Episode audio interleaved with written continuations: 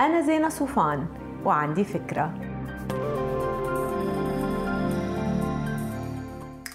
هاي، قعدت أنا فترة من حياتي أشرب كل يوم فنجان قهوة لاتيه بالمقهى أنا ورايحة على الشغل.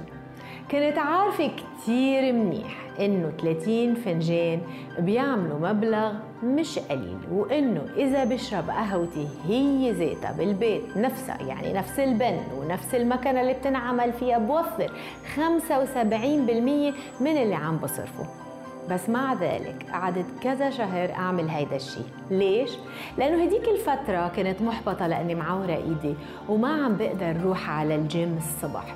هيدا الشي خليني أحس إني هيك عندي خمول لما في بكير وأقعد بالبيت، فقمت بلشت عادة الكوفي شوب. فشو بعمل؟ بروح كل يوم الصبح على الكوفي شوب، بقعد بشرب قهوتي. بنفس الوقت هاي القعدة عوضتني عن روتيني اللي انتزع، فصرت اقرا جرايد، شوف السوشيال ميديا، صار عندي موعد يومي مع ريحة المقهى وضجيج الماكينات فيه. سهل حدا يقول ولو انت بتنظر على الناس بالصرف وبالميزانية وعندك هيك صرف بلا طعمة.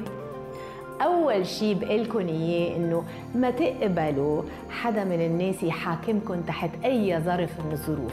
أي شي بتعملوه أو بتصرفوه بخصكن انتوا وحدكن. بعدين أنا اللي دايماً بستهدفه مش تخفيف الصرف بالمطلق، وإنما عقلنة الأشياء.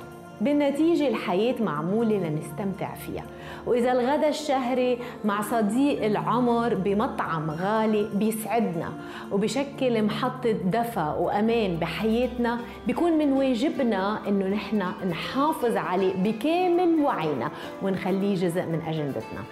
بس لنعرف عشو نحافظ وعشو نتخلص، لازم كل واحد فينا برأيي يعمل لايحة للمصاريف اللي ممكن تتسمى بالمطلق بلا طعمة. عملت شهر أي شي بتشتروه أو بتصرفوا عليه غير السوبر ماركت والبنزين والجيم اكتبوه على ليستا، وآخر الشهر شوفوا المجموع. أول شي، هل الرقم بنقص؟ هل أكبر بكتير مما كنتم مفكرين؟ طيب ليه؟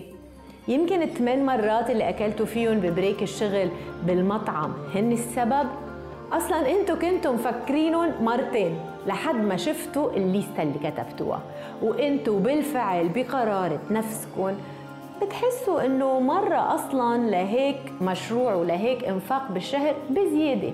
بهاي الحالة بتاخدوا قرار واعي إنه نو مور، وهيك بتمروا على بنود الإنفاق وبتشوفوا شو اللي كان فيها مصدر سعادة وشو اللي كان فيها مجرد عملية صرف ميكانيكية لا واعية فعلاً بلا طعمة.